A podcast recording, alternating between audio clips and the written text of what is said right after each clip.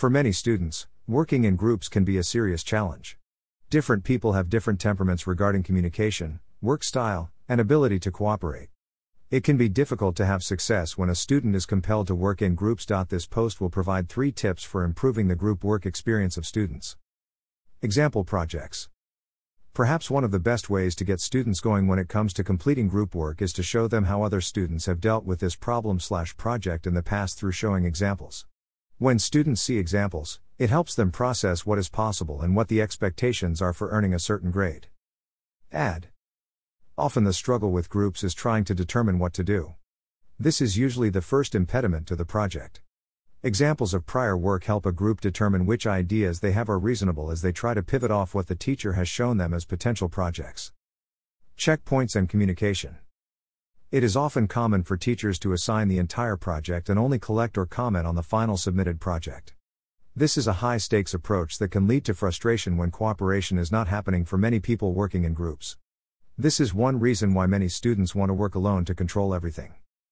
A better approach is to break the project into pieces and provide feedback and support at each checkpoint. Students are provided with an opportunity to check in with the teacher as a group and feedback before the final submission. In addition, this also allows the teacher to communicate with students about expectations and address any problems that may have arisen proactively. Sometimes, students will just suffer in their group until the last minute. However, the teacher can guide the group towards success rather than failure and frustration by breaking the project into smaller pieces with frequent feedback and communication. Separate grading. Freeloading is a common problem in group projects. There are always students who believe in doing minimum and even nothing when working in a group. This practice may be one of the main reasons students dislike group work. The project often becomes a solo project in which the smart student does everything. One way to deal with this problem is through separate grading. Instead of giving one grade that is exactly the same for all members, a teacher can give separate grades based on the contribution of individual members. Often, two grades are provided, one for the entire group project and a second grade for the individual contribution. Doing this makes group members individually accountable for their part. How the individual grade is calculated can vary. Some teachers like to have peer evaluations as part of the final grade in which members of a group evaluate each other's contributions. This works in cultures that accept conflict more. However, in more collectivist settings, students will often mark everyone high to maintain harmony even if there is evidence that many did not contribute.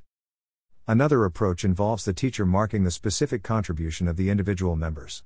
However, there must be some sort of rubric for this to work. Essentially, every group must follow the same process for the teacher to mark them similarly.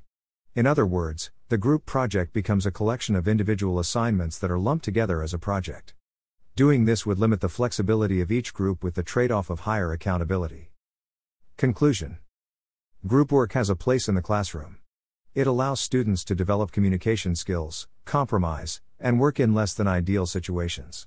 However, the teachers must find ways to help students succeed in the context of group work so that everyone can perform.